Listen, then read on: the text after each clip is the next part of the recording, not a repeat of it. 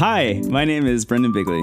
I'm Stephen Hilger. Welcome to Into the Aether. It's a low key video game podcast. That's right. And I have big news from my friend Brendan. I finally got a Nintendo Switch. Which Joy-Con colors did you get?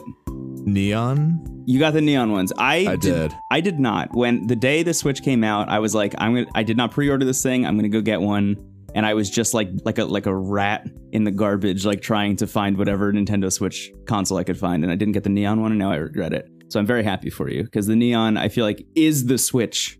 It does feel like the default option. Like I don't know what else I would even bother settling for, really. Yeah. Um, I also just I had the same thing with uh, uh, my PS4. I got like a bright red controller for some reason. Mm. Um, and I and I did not regret it. It's Yeah. got a got a nice brand. I have But uh for the PS4 controller, I have the the like see-through one. Uh Ah, it's so good. I want that I want that vibe to come back, like the like the see-through purple Game Boy. I was about to say that reminds me of like Game Boy Advance, like summer of 2001. Yeah. Like, ska was big, you know, like it was just that was the life, baby. Yeah. What do you what do you think of the Switch? I mean, how long have you had it at this point? it is it is so good. It's been a while since I I feel like like I love the PS4, but when I got the PS4, I felt like I was catching up. Like I felt like I was okay, now I can play all these games that I couldn't have played before. Um but I didn't have that like euphoria if that's the right word of a new system hmm and the Switch feels like a new experience. I got it like two weeks ago, and my friend was visiting from out of town. And uh, I I originally just had Zelda because I figured I'm like if I'm gonna have one game for like the beginning, that's probably like the best to start with. Definitely. Um, and we were hanging out and and we were switching off playing it and it was a lot of fun. Then he was like, "Okay, I'm gonna go to bed," and I'm like, "Okay, sick." And then I took the Switch into my room, which is kind of like this is a system that's marketed as like you can take this anywhere and like the best experience I've had so far with doing that is just like moving to a room after I'm no longer wanted in another one. You know, it's like- but it's perfect. Like it's kind of the dream where it's like yeah. okay i'm just gonna and and uh playing it on on the you know mobile version of it is really really cool the battery life is a little uh, depending on what you play like zelda lasts only like a few hours and that's a game where like three hours just whizzes by because Oh, yeah. i want to cook for an hour i want to uh, take selfies for an hour i want to raise horses for an hour that's that's how i play at least yeah. but I I love it. I have a few games now, and I definitely want to talk about uh all of them. But I am so happy I got this system because I feel like I didn't have a Wii U, and I felt Nintendo becoming an estranged childhood friend, and now we're back, and things things are better than ever. So I, I think like before we even talk about any any games that either of us are playing on the thing, I'm I'm kind of curious about how you're playing on it. Like, do you find yourself playing more handheld or docked? And also, do you find this is the the thing that I found most surprising? Do you find yourself playing more because you're able to switch from one to the other? That is a really interesting question. I feel like I've ended up playing a lot of handheld for some reason. Mm. I'm not exactly sure why. I guess it's because that's sort of the selling point of the system, and that kind of is what differentiates it from other current gen systems. That it's that option is available. Yeah. So I feel like at least in this sort of like honeymoon phase, I feel like I'm using that as much as possible just to see how well it works. Right. I am definitely playing more than I would have because Yeah. I think like there's this surreal thing where it's like, okay, I'm done playing like here. I'm gonna go to sleep, and then like an hour of like handheld playing happens by Mhm. accident. So yeah, uh, definitely a lot of handheld. But I've also been playing a lot of a game that I think works on handheld. I think Zelda ultimately works better on TV, but like the novelty of having it available on the go is really really cool especially for a game like that which is so uh, so much about like exploring and you know like Yeah. going anywhere Yeah, I I find myself playing the Switch significantly more than I would have normally just because I can say like, okay, I I am tired of sitting on this couch and playing this thing and then I just take the thing out of the dock and then like you said either bring it into my bedroom and like play on the bed or literally just lie down on the couch and then just play it in handheld on the same couch. And then I get tired of that, and then I put it back on the TV. It's unbelievable. And this is this is making us sound really lazy, but like it really is like the definitive experience. yeah, Like, it really is. I would love to take this thing on the beach or camping, but so far this is what's happening. Yeah, I, I do find myself kind of defaulting to to docked TV mode more than usual. I think there are Sure. some games that work really, really well in handheld mode, yeah, and and some that I think are better in in docked mode. But I do always play handheld whenever I bring it other places. Like I, I think for me, the handheld ideal of the Switch has always been like I'm visiting my friends for the weekend or something, and I'm just gonna like pack it with me, so I'll just like play it before I go to sleep or something. right. So that's really nice. But I, I find like Zelda, I played mostly docked. Uh, Mario, for some reason, I played almost exclusively handheld. I don't know why, but that game just felt better handheld to me. Interesting. Yeah. Lumines, which I was excited about playing handheld, I find myself playing on the TV all the time uh, because I can like plug it into my like good ass sound system, uh, and, and that music is just unbelievable. Octopath Traveler, which is a game that both of us are playing, is one that I started playing docked basically exclusively just because I thought it was going to be good docked. And then you messaged me and you were like, I've been playing this handheld. And then I tried it in handheld mode, and now that is all I do. Yeah, it almost feels like it's made for handhelds because Yeah. I mean, for a lot of reasons, um, and that's a game we're gonna get more into because there's a lot to talk about there. I I want to uh, give this to you first because you're not as well versed with JRPGs. Never mind the sort of like retro era of them, like on Yeah. Super Nintendo. So. I, I love the game. I have a lot to say about it. Um, but overall, I've been playing it an absurd amount, and I'm really, really enjoying it Yeah. but I, I couldn't shake the feeling that I'm like, this feels like it was tailor made to a very specific audience. Mhm.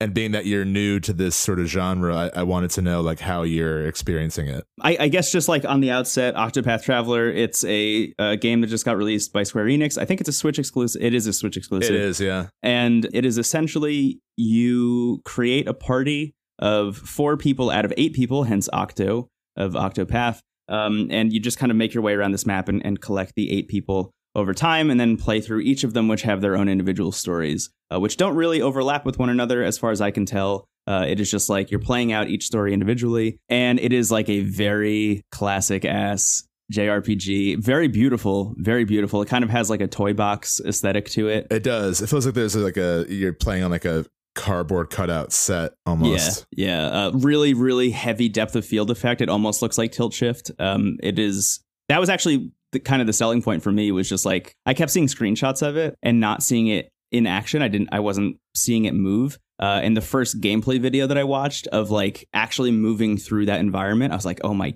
god, I have to play that. Yeah.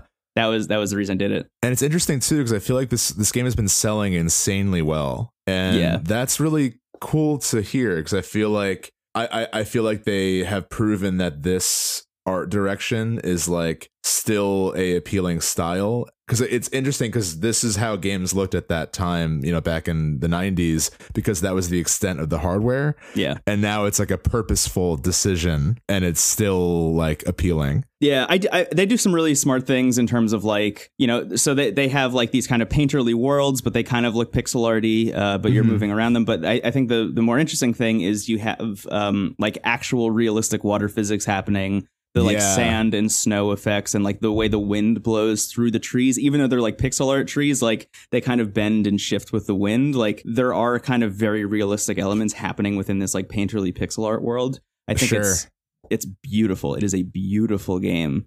Yeah, and while we're talking about just the like the masterful production of it, the the soundtrack to me is almost what stands above the rest. Like it Unbelievable. so and I mean there's a pretty high standard for Square RPG soundtracks. Like yeah.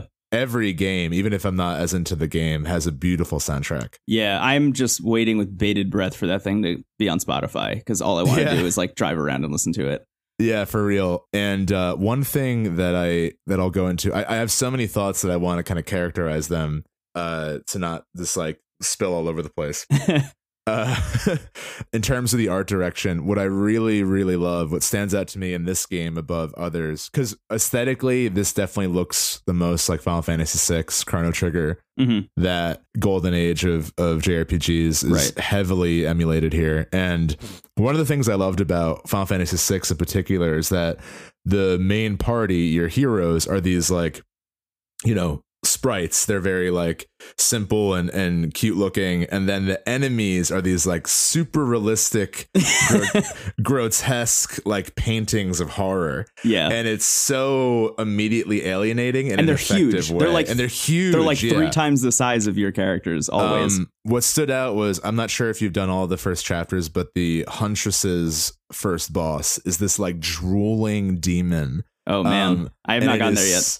It is so awesome and just visually right away, like it, it's so effective in creating a sense of horror for a boss, um, and also a sense of like uh, allegiance to your heroes because like you know they Yeah. they are immediately appealing and the bosses are immediately like alienating. Right. Um, it reminds me a lot. I don't know if you've ever read uh, Scott McCloud's Understanding Comics. no, I haven't. I'd highly recommend it. It's it's a comic about like what makes comics their own art form, but it touches on a lot of like just art in general. And one of the things they he tracks a lot of like tools and patterns in comics and in animation. You know, obviously like with a character that has sort of a round, simple design, like we as a viewer are immediately more attached to it. like Mickey Mouse is the like ultimate example. You Mm. know, round, simple features, like we immediately kind of like feel like okay with him, you know? or like uh Mario too is a perfect example. But the minute you make things look too real or too human, you kind of hit that uncanny valley and they become sort of like a cognitive other. Where, like, you Oh, feel like- yes. With something that's like like a smiley face, you you see yourself in that unconsciously because it's so simple and like it's almost like a blank canvas for you to put yourself on. And then something that's like too detailed, you see it as something else. Uh, and that with the sprite art for the characters and the enemies is like to a T that philosophy, I feel. Yeah, that's really fascinating. So, so I, I just to the idea is that because the enemies are so detailed and so grotesque, they seem almost more like enemies, and and that's why they kept your heroes as like little tiny sprite people. Yeah, exactly. And they also seem powerful too because they're so much bigger Yeah. than than the party. And That's I think cool. that that's done a lot. And the game also seems to have like I could definitely see someone newer to the genre feeling a little burnt out like halfway through doing all the chapter ones because it does get a little repetitive even with the bosses Mm. um but it's kind of there to teach you the basics because then when you get to chapter two they add like a whole other layer to things Yeah. that is really really cool it's worth noting that uh you know as we're kind of like just drooling over the the art direction and the soundtrack um the combat is one of like I've played a lot of JRPGs and this is one of the best turn-based combat experiences I've like had ever, yeah. which is a, saying a lot. But before we get into like heavy mechanics, I just I I have played a lot of JRPGs or I've tried to play a lot of JRPGs in the past, and none of them have really stuck for me basically ever. Uh, with, with the exception of Persona 4 Golden,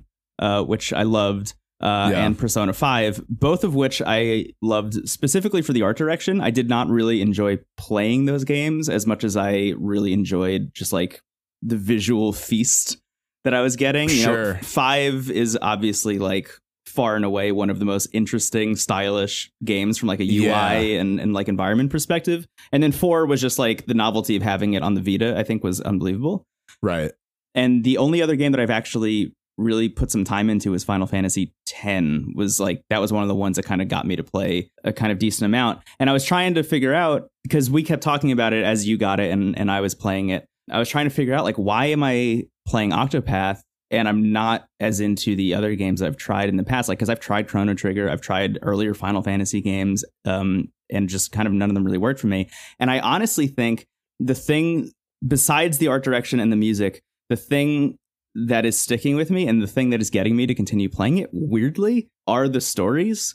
The individual stories, I think, is a kind of brilliant way of subverting that genre uh, in a really cool way. Because I, I think I was kind of burnt out. And this is not just JRPG, it's just all video games. I was just burnt out on like the there's this ultimate evil, and you are the chosen one who is going Right. to vanquish that evil. I think the fact that I can break up my game time between saying like I'm going to invest some time into either recruiting this person or just going down their path. And like they each have very understandable relatable goals. They all have like really interesting quest lines and really, really interesting like motivations that they're trying to tackle. I think that's like a really compelling and cool way of making it so you don't get burnt out on that game really at all. Because it's like okay I'm, I'm done playing uh, the huntresses thing. Let me move over and like pick up this warrior guy.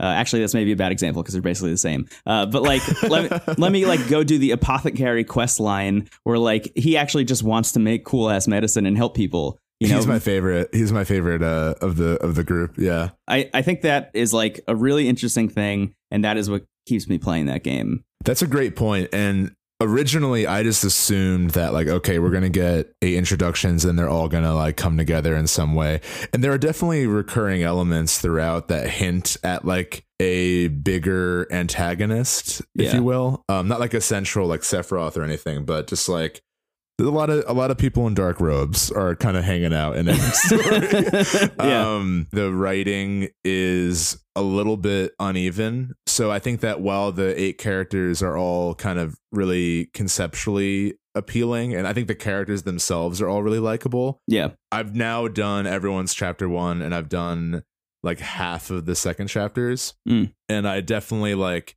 veer between being like oh this is like actually a good story to like okay like we can we can skip through this part Yeah. um but i also enjoy the the variety and i think that something that's coming abundantly clear as i play it is that it, it's hard to to really pinpoint without having played it yourself but you know there's a lot of abilities the characters have out of combat to um, with townspeople. So like you can uh some characters can like talk to townspeople and get to know them better. And there's like literally a backstory for every townsperson. yes Um, which is insane. Like that's awesome. I love that. yeah Uh, and then you could also like challenge townspeople to duels. You can also steal from them. You can buy things from them. Uh, and you can also uh, the dancer and the cleric can through either guidance or flirting essentially can uh, get townspeople to join the party temporarily as summons. And some of the townspeople are amazing. like, there's, there's like this really benign merchant in uh, Tressa's hometown who's just like there to recommend you buy like health potions before you leave or healing grapes. Sorry. yeah Uh, and then if you like have her join the party, she's like secretly this omnipotent like mage. Uh, oh my god but what that does as I'm playing it, and and in a lot of the side quests, which are simple, but they drill this point even more, is that there's this subtext of like just helping people for the sake of it, and like that being the main plot. That like yes you can't do this alone, even though you have your own worries and your own problems. Like you need to help each other. And there are some characters where that, like the apothecary, which is why he's one of my favorites. That's his main incentive. Is he's like, I'm just here to help people. Same Right. with uh, the cleric and and a few others. I started as the dancer, who has like by far the darkest storyline, and it's kind of surreal to start as her. Yeah, I can't even imagine starting the game with that one because I started with Tressa, who is the merchant, which is just like this, this like wistful uh, Yeah. seaside town where she just wants to be like a good merchant. Like that's her drive. Yeah, it's very like Kiki's delivery service. Yeah, Tressa's is actually so I've done her first two chapters and her story to me is the most consistent cuz like Mhm. she is a really like I really liked her whole battle with the pirates and like Like yeah, you know, she's just a really likable character. Um I could see her being a good protagonist. And that's a cool thing too that like it doesn't super matter who you choose first because all it really does is it locks them into your party for most of the game, which is Yeah. a big commitment, but you eventually unlock the ability to multi-class so you can kind of experiment with characters to like make them useful beyond their original intent, which is Right. really cool. I can talk more about that later. But uh it does kind of like who you choose first does sort of set the tone right away. And Yeah. Primrose the Dancer story is like I thought the game was rated M for a second because it was so they like it like right away is like we're dealing with human trafficking and like a like Tarantino esque revenge story. yeah. Was that you that mentioned that it was Kill Bill? Yeah, like especially with her her theme is awesome and like the way Yeah. her theme plays out at the end of the chapter is really great. Mhm. Um, I mean, one could definitely talk about like how well it handles these really serious themes because like it it doesn't really or I shouldn't say it doesn't, but like it's so jarring uh, Yeah. compared to the rest of the chapters. Yeah. Um, I did find myself like while playing through it thinking like uh this is kind of gross, you know? Yeah, but I have to say, like in terms of the first chapter bosses, I've never been more determined to like. It felt like in Persona Five, where like seriously. they yeah. build up these horrible villains that you're just like, I can't wait. Like that horrible gym teacher in, in the in the beginning of Persona Five, like I just can't wait to kick this guy's ass. Yeah, Like, exactly. And and Primrose's chapter had that, so like.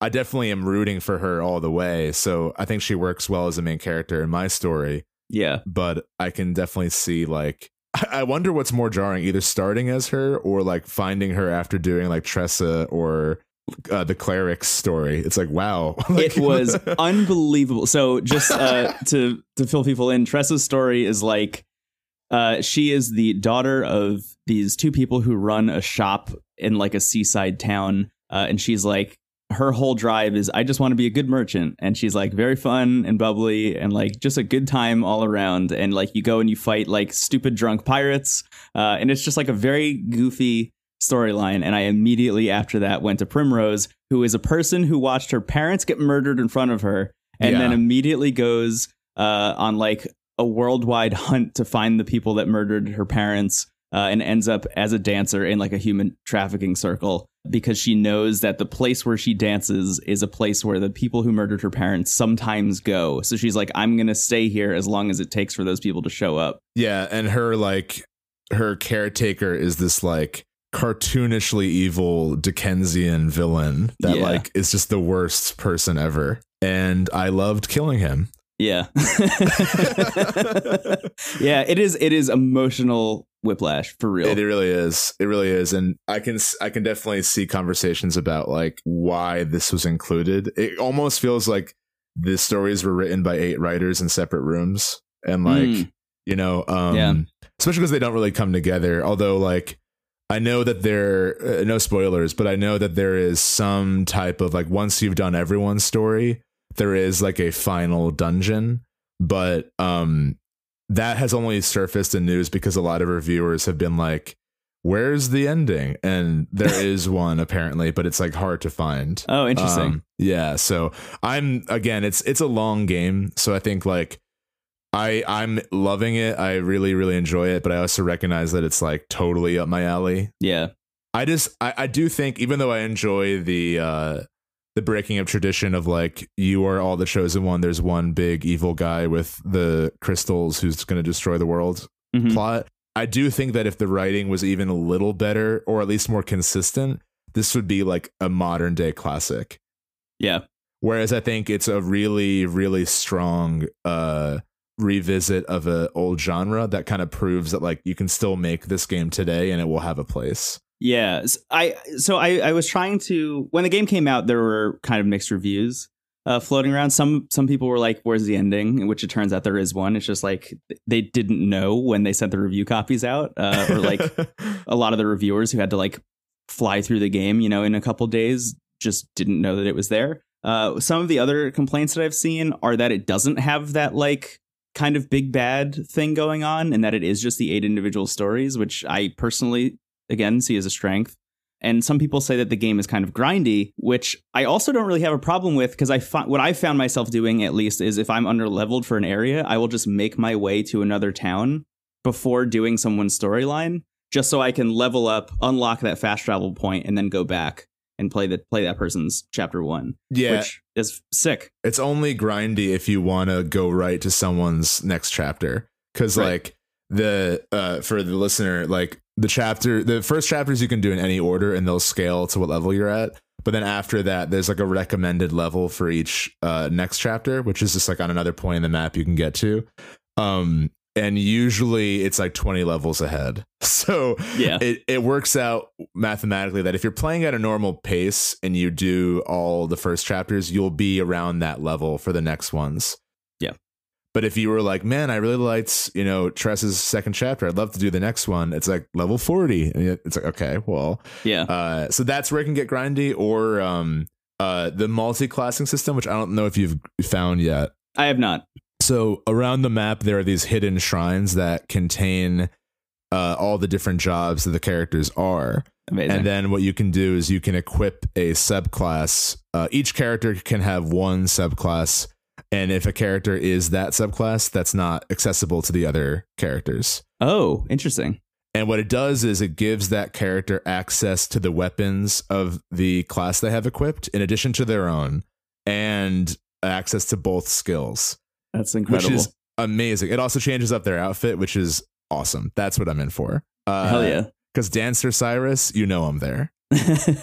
Uh, so Cyrus, I made a dancer because the in addition to all of that, so the access of the other skills and the weapons, as you know, as you level up skills, you unlock support skills, which are like passive bonuses. yes. Which I'm always surprised by. Every time I unlock one, I'm like, wow, that is a really, really good bone. I like I'm always they feel so generous. Now, what's great about that is that as you subclass, you unlock those additional uh, passive bonuses. Now, you can only have four equipped, but then suddenly you have to choose from two classes' uh, support skills. And if you are just, you can switch around the jobs as you have them. Mhm. So, like, if you're like, I want a multi class, like right now, I have um, Cyrus as a dancer because I wanted him to get the dancer gets a support skill where they every turn just regain SP. Yeah. Um, so I want him to have that, and then I'm gonna probably make him like a cleric or something, but he'll still have that dancer support skill. Oh, that's amazing. Isn't that great? So basically, in short, when you have a subclass equipped, you only have access to their main class and that class's skills and weapons, but you Yeah. always keep whatever support uh, skills you have equipped. So that's where it leads to some really creative experimentation of like, you know, because the apothecary has a support skill where he just gives you another 500 health, which is like awesome.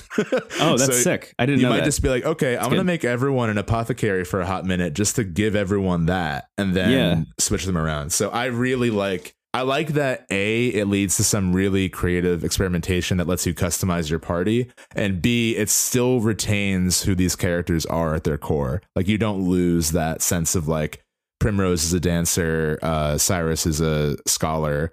Um, Yeah. Even though they'd changed their outfits, which is hilarious, but I, you know, I digress. Yeah, what what I find really compelling about this game too is like the rate at which they are unveiling these kinds of mechanical complexities is like slow enough that they don't feel jarring or or kind of daunting in any way. Like Oh yeah, it's kind of it's kind of unfurling at a pace that I can keep up with as someone who is not very well versed in the genre. It's brilliant. Can we can we talk about combat because I think combat is one hundred percent. stellar. Yeah, it's so, and that's because that's the thing too. Is like the core gameplay is also like very intricate. Like there's a lot going on. I have not run from a single battle Yeah, at all. and that's the thing because like grindy has had negative connotations in RPGs because usually the combat is like a placeholder. Like Yeah. as much as I love Final Fantasy VI and the combat is fun, hmm it's nowhere near as like gratifying as as this game's combat. Yeah. Um, you're playing FF6 for the ensemble and the story and the world, but you're playing this game like to get into fights. Yeah. and uh, and it's interesting you bring up that the other RPGs you enjoyed were uh, the Persona games because there's definitely a little bit of that here in terms of like exploiting an enemy's weakness to like just dump on damage to them. yeah. Also, a little bit of Fire Emblem if people are familiar with that. But basically, every enemy has like a set number of weaknesses.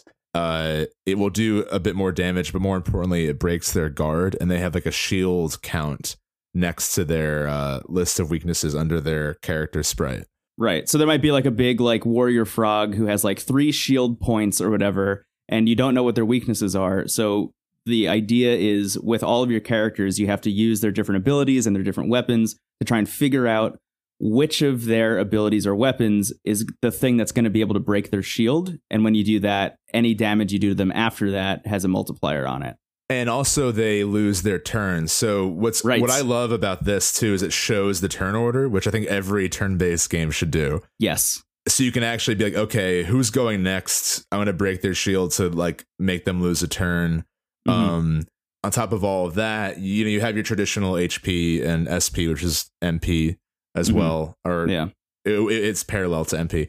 Then there's BP, which is kind of like what Bravely Default had, where uh, each round you gain one point and you can use that to attack twice or up to four times, actually Yeah. um, or it makes your move more powerful. So there's a nice, there's an interesting meta strategy of like, do I want to use all my BP now to like break their shields, or do I want to like save it for when their shields are broken, and then I can just do like a mega powerful attack. Yeah, and that plus the ability to see the move order, I actually find myself for the first time ever in any JRPG uh, using defend as like a viable strategy. Is like, okay, Yeah. I can see exactly where they're going to be in the move order, and I'm getting what are they called? They're called boost points, right? Is the BP? Yeah, yeah, yeah, and I get an extra boost point. So like I know that they're going to move, you know, two slots down the line, but when I get to them again, I'm going to be able to attack four times and like just destroy this thing.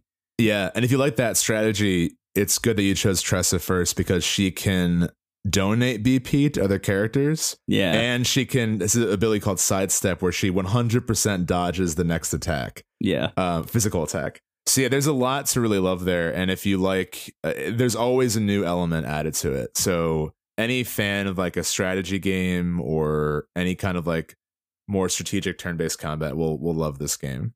yeah. Yeah, and what uh what who are you using in your party right now? Like what classes have you gravitated towards? So I have Tressa the merchant. Um, I have Primrose the dancer. I have uh, who? Oh, the apothecary. Who? What is his name? Alf. Alf something. Alfyn. Alfyn. Alfyn. yeah. And I have uh, Olberic, who is like the straight up warrior. That's awesome. And what I like about that too is that th- and this is sort of just my observation, but I think there are a lot of characters that like Olberic fits a very traditional role of like he's the tank physical damage guy. Yeah. But then you have the Huntress who's sort of that role, but a bit more complicated and, and requiring a bit more work. Yep. The Apothecary is slowly becoming my favorite class, um, but it requires a lot of experimentation. But Yeah. if you play around with his concoctability, he literally, or whoever is equipped as the Apothecary, has the ability to use any elemental attack. yeah. Wait. Explain. Explain how concoct works because it took me a while to like kind of wrap my head around it, but it is. It is not cool. explained at all. Um, No. But and there's always like this happens in every uh, JRPG where like you go through like they explain the basics of combat, but then there's like one big thing no one ever explains, and it's usually Yeah. like the best thing in the game. Yeah. So uh, Alfyn, and that's the other thing too. Um, just a quick side point. Um, while you can equip subclasses later on, characters still retain certain things that no one else can do. So only Alfyn can do concoct. Yeah. Um, I think only H'aanit can do like beast summoning, Mm-hmm. but and only uh Therion can steal from the purple chests and such. Mm. Anyway, uh so concoct is you have these items that are like seeds or dust and they vary in potency. Um basically seeds target one character and dust targets all. Um and you can uh it's like I don't know, soothing dust to target the party and like noxious dust or something negative for the enemies. Um, and then you just go through your items and it's all question marks. So you kind of have to, once you try it, it will show you exactly what it does. And they, for healing purposes, they heal a ton and it's really, really effective.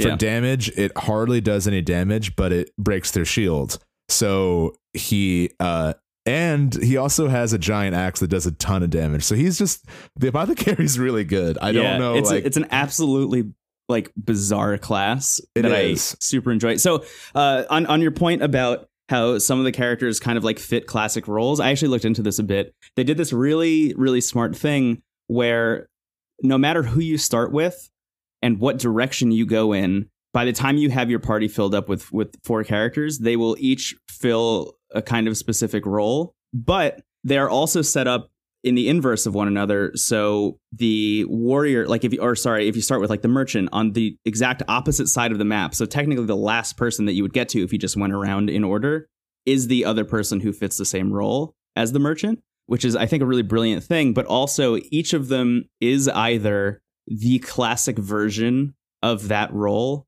in a, in a classic JRPG party or a kind of spin off, like experimental version of that Yeah, same thing, which is brilliant. It's a really smart. So it's, you just have like four classic characters and four like it's 2018 and we're going to experiment with this genre characters, which is Yeah. it's awesome. and I love that. And and you can even, you know, if you are attached to a character outside of like their battle reasons, you can still make them experimental with the multi-classing, which is really cool. It's a great game. Um, I I'm liking it more and more as I go through, and I I, I will say that like I think a lot of people were expecting this to be like the new Final Fantasy VI, and it isn't. It's just not. Yeah. Um, so don't expect that. Don't expect the plot to be like Kefka's back and we all gotta unite against him.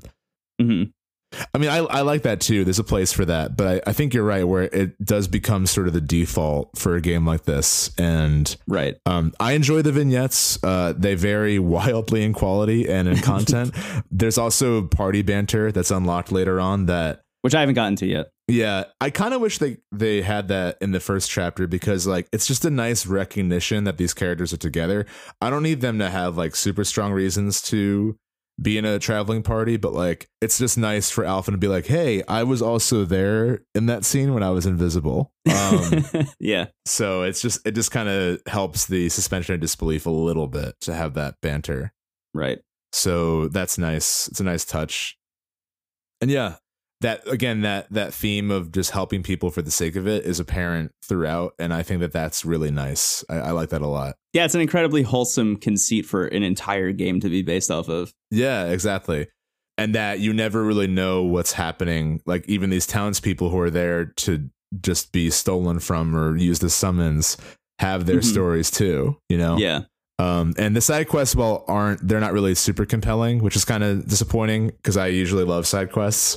Um, they're there to also drill that point where, like, you know, you might help someone. Like, there's a guy in uh, Cyrus's town who's like, "I need to bake a cake fit for a king," and then, of course, with Tressa, you could buy all these ingredients for a cake. And Mhm. then he's like, "Oh, you helped me. Thank you so much." Like it's a silly little moment, but the action stops to kind of highlight those moments, and it's like, "Oh, this is what the game's about." Cool. Yeah, I, I do think each so they're called path actions. Each person in, in the game or each party member in the game has their own like version of a path action, and I love those. I think they're like super either goofy or really compelling. So like Olberic is uh this like classic warrior type guy and his path action is uh challenge to a duel. So you can literally just go around to any person in the town and just challenge them to a duel, which is the funniest thing of all time. It really is. I I didn't realize the like pros and cons of doing this as soon as I unlocked it. So I went to um I went to Primrose's town and I challenged everyone to a duel, and now they're all just knocked out indefinitely. like they're all just lying on the ground. I uh, think which they is get back up if you go back. But yeah, what's really weird too is that after the duel, like they're on the ground with like you know like stars around their head, and they Uh-huh. thank you. They're like, "Thank you, Olberic."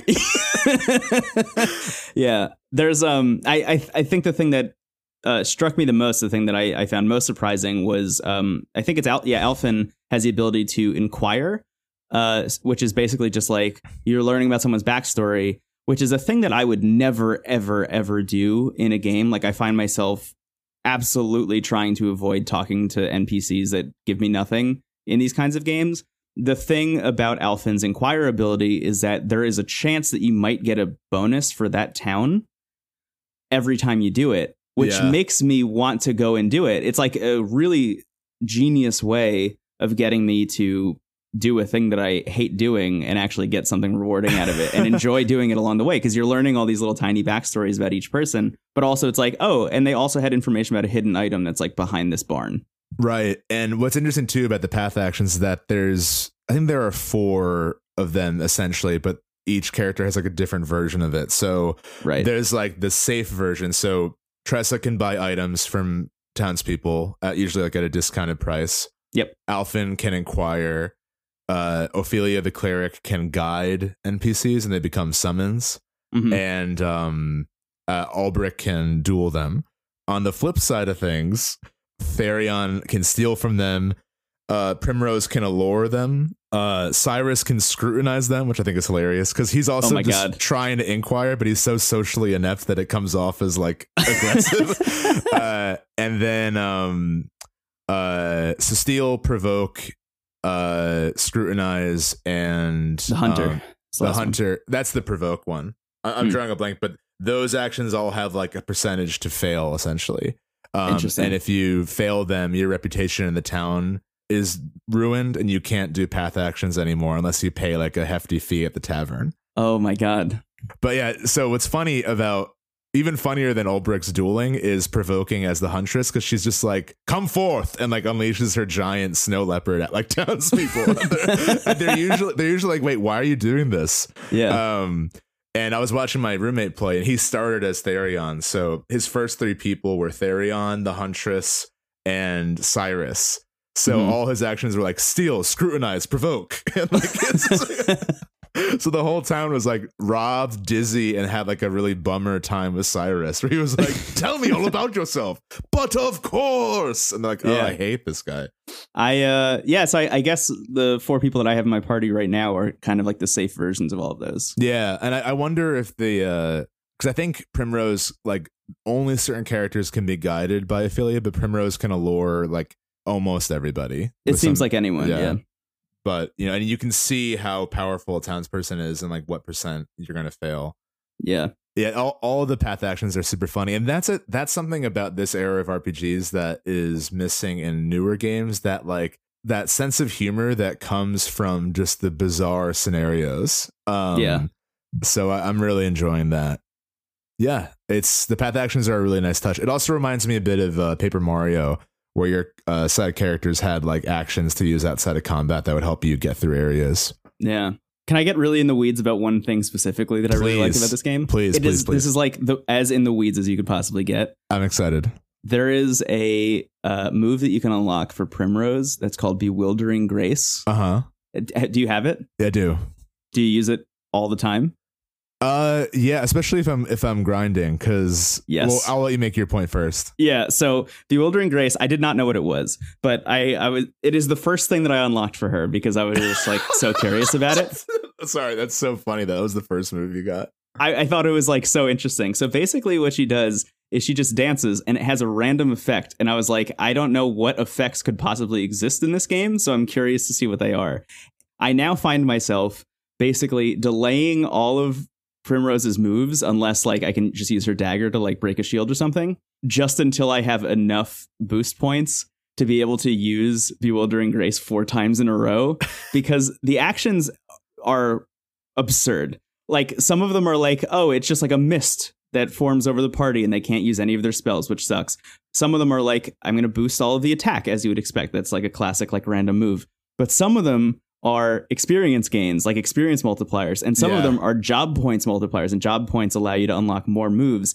Um, and I found out that the experience gain one can go up to times 1000. I did not know that. That's Yeah. incredible. So basically, every single time I'm in battle, I make sure that I do the four times bewildering grace, just on the off chance I get the the times one thousand experience thing. But it is like absolutely goofy It's as hell. Like some of them will just like put an enemy to sleep. Uh, some of them will restore all of your health and mana. Some of them will uh, break all of the shields. I think of all of the enemies. What what was the one like really wild one? One of Uh, them, the- everyone tripped and couldn't use items. It like Yes. said- which I love that. I love that Um, image. oh, there's one that summons a boss.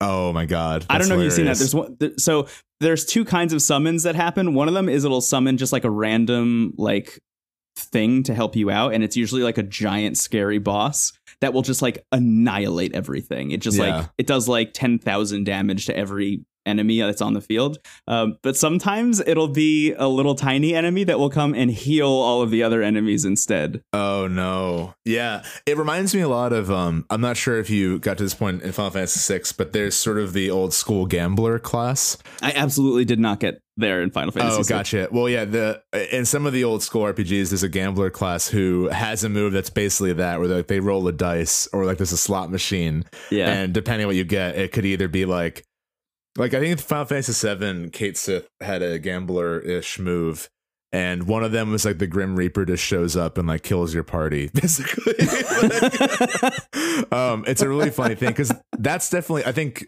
Primrose is in terms of experimental classes is probably the most out there class because she's kind of like a thief in terms of her stats and like her dagger and such. But then she can like buff the party um, using dances, which is really helpful. And she has dark magic and then bewildering grace. Mhm. Uh, now, and I had her, I multi-classed her as a thief, so now she can actually use buffs and debuffs, which is kind of cool. oh, that's um, sick. Yeah. And what I like too is that So you know you kind of get used to hearing the characters' dialogue when they use a move. Um, Yeah. But they all have dialogue for the other classes' moves as well, which is pretty great. Oh, nice. Um, yeah. So that was a really nice touch. I feel I every time I play that game, I am amazed because Olberic sounds exactly like you. Me? Yeah. I always imagine you doing the VO for Olberic. I can uh, Cyrus. I like uh, his voice a lot because he's the most oblivion of everyone. Yeah, I have not gotten to. I just got to Oh. his city last night, uh, and then I went to sleep. He he kind of has so his ability is sort of the like riskier version of Alfyn's where he can scrutinize people Right. and he does it to be like a wannabe detective basically. Mhm. And there's a point his like catchphrase is he goes but of course whenever he Yeah. solves a mystery. It's it's really good. I love it. He's Uh, also great because he the battle starts. This is something that's unique to Cyrus, but he uh passively finds a random weakness for every enemy as the battle begins. Just yeah, like- you mentioned that to me. That is the reason that I diverted my course because I was going the opposite way around the map. Uh, he was going to be the last person I picked up, and then you mentioned that to me, so I literally just went the reverse way. So now I'm my way. he's great. His spells also hit every enemy by default, which is he's pretty Oh. good. Yeah, and he also allows you to see their health bars, which I am excited about. yeah, yeah. Which just drills the point of how much health every enemy has in this game. Yeah, it is unbelievable. especially the bosses. I was gonna go to sleep last night at like one o'clock, and I got into a random battle, uh, just like out in the wilderness, and it was this like big turtle thing that took me, I swear to God, a half an hour to beat like this random enemy that just spawned out in the wilderness, not even like a boss or whatever. There's also like a lot of really cool optional dungeons that pop up if you like veer from the course a bit. Um, Yeah. it'll tell you they're usually like higher level depending on where you are, but they have um you can find really good items at the end of them, and there's usually like a really tough boss. But they're like when bosses are hard in this game, they're fun. They're still like really fun. They're interesting and challenging. They're not just Totally. like oh I have to level up. It's like oh I just have to like rethink my strategy. Yeah, exactly. I, I do find myself um, really enjoying combat even in those kinds of scenarios. There's only one battle so far that I had to just like leave because it was just taking too long. Uh, which was a side quest one in Primrose's Town. You know what I'm talking about? oh, Where the duel, the ne'er duel duel. yeah, you have to you have to duel a drunk guy outside outside the dancer's house. He's impossible. There's also a ne'er duel who's like bothering a townsperson, and you can challenge him to a duel to help her out. Mm. And his he has two moves. One is like a very powerful attack, and one is putting you to sleep, which is the most annoying thing. Oh no, yeah, But there is an item that prevents going to sleep, so I'd recommend getting that before doing that duel. ah, so interesting. there you go. But yeah, there's a, every for some reason every drunk townsperson is extremely powerful in this game. uh, I've, I've noticed a recurring theme. Yeah. I uh yeah, I I absolutely love it. It's interesting cuz I I just I just played through all of Hollow Knight like last week um or 2 weeks ago and that is the first game in a long time where it was like I found myself constantly thinking about playing Hollow Knight. All I wanted to do was play Hollow Knight. I put off everything else that I needed to or wanted to do just so I could play Hollow Knight and I played like maybe 40 or 50 hours of that game and like hun- completed everything. I did every single thing in that game and I was like, wow, that's an experience I don't have very often where I really feel compelled to do that. Um, that hasn't happened to me since like maybe Fez came Yeah. out. And I find myself, it's so weird to immediately jump to another game where it's like, all I want to do is play Octopath Traveler, even Yeah. though it is absolute, like, Hollow Knight makes sense because Hollow Knight is a Metroidvania that is inspired by Dark Souls, and that is absolutely my shit. That is all of the things I love melded into one game. Octopath is the antithesis of everything I like about video games. And all I want to do is play it. On a on a vain level, I I hope that that's microcosmic of our friendship too. Because like while playing Octopath, I was like, man, someone has my number. Because like this is just like and I, Yeah. lo- I think that's why it's selling so well. Is that for someone like me who grew up with like that era of RPGs, it's like a dream come true. And for someone like you who like has kind of you know watched this genre from a distance, it's inviting somehow. Um, because Yeah. it does avoid a lot of the tropes that come with the package. Yeah, I, I feel like this this is a little bit like cosmic in a weird way, but like I feel like with Final Fantasy and with all the other JRPGs that I've tried in the past, it's always been like we have to make these games because they're like long-standing franchises, and it's like okay, we just have to make a Final Fantasy 13. So here we go. Let's let's see what it's going to be this time. And you look at interviews with the developers of Octopath, and they're just like, we just wanted to make a game that we've always wanted to play. Yeah, and It's it, a and completely new IP. way. It's a completely new thing. Yeah, and it just feels like a love letter to the entire genre by taking what was great about every other iteration across every franchise and just like kind of melding it all and like inventing new things to kind of like kind of ease the flow a little bit better. and for on, on like a role playing angle and on a, a story angle because you know we've talked about this sort of like inconsistent often laughably bad uh voice acting and writing Yeah. the moments where it does really work and it's like really compelling and good um overall i'm enjoying it regardless but i think there's something to be said for the lack of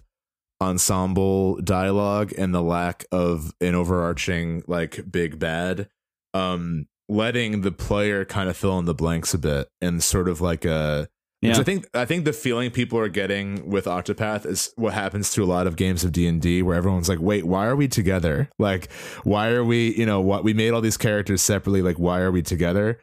And I definitely felt that in the beginning, which is why I, f- I wish the party banter was earlier.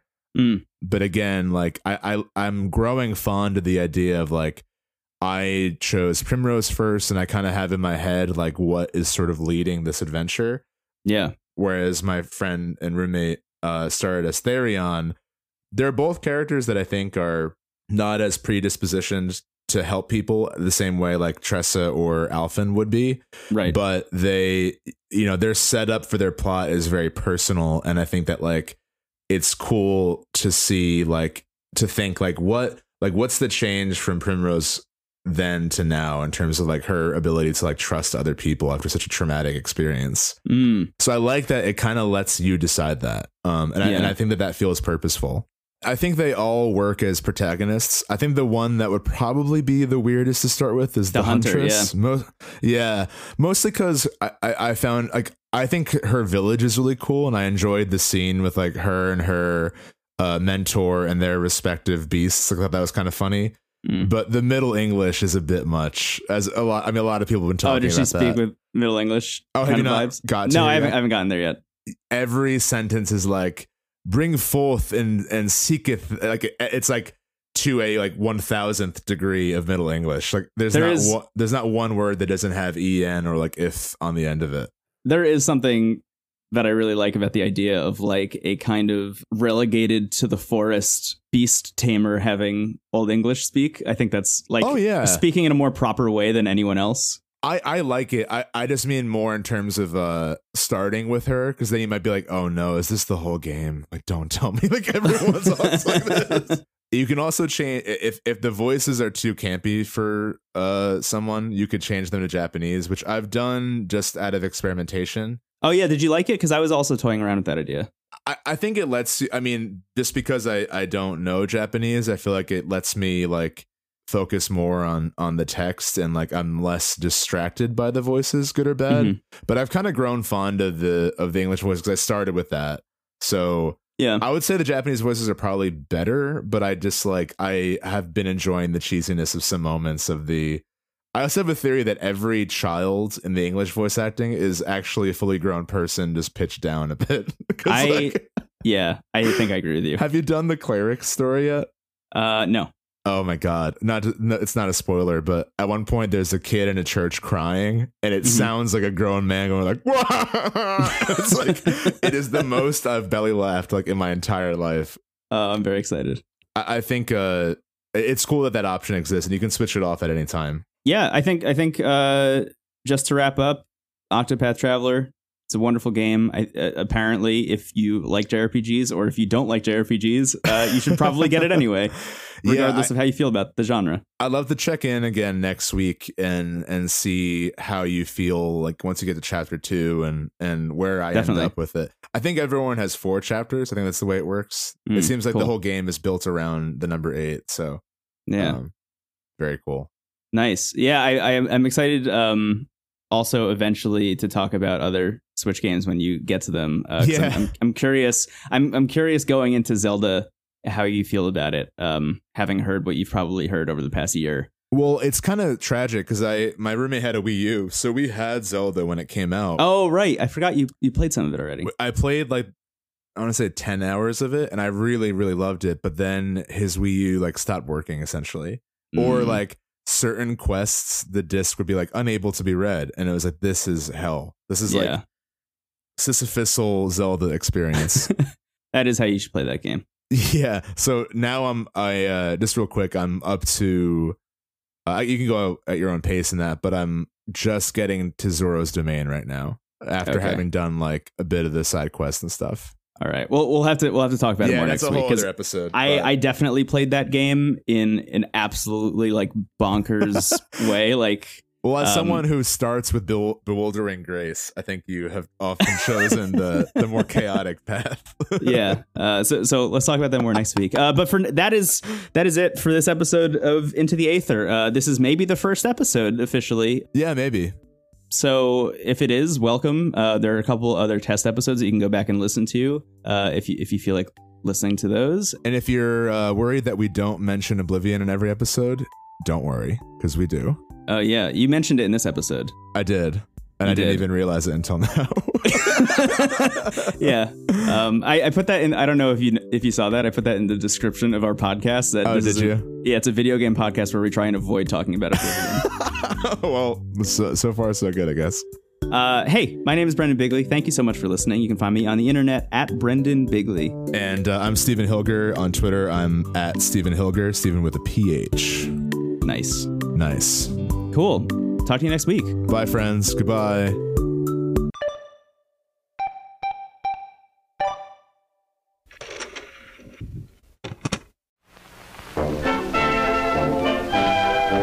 TWG, the worst garbage dot online.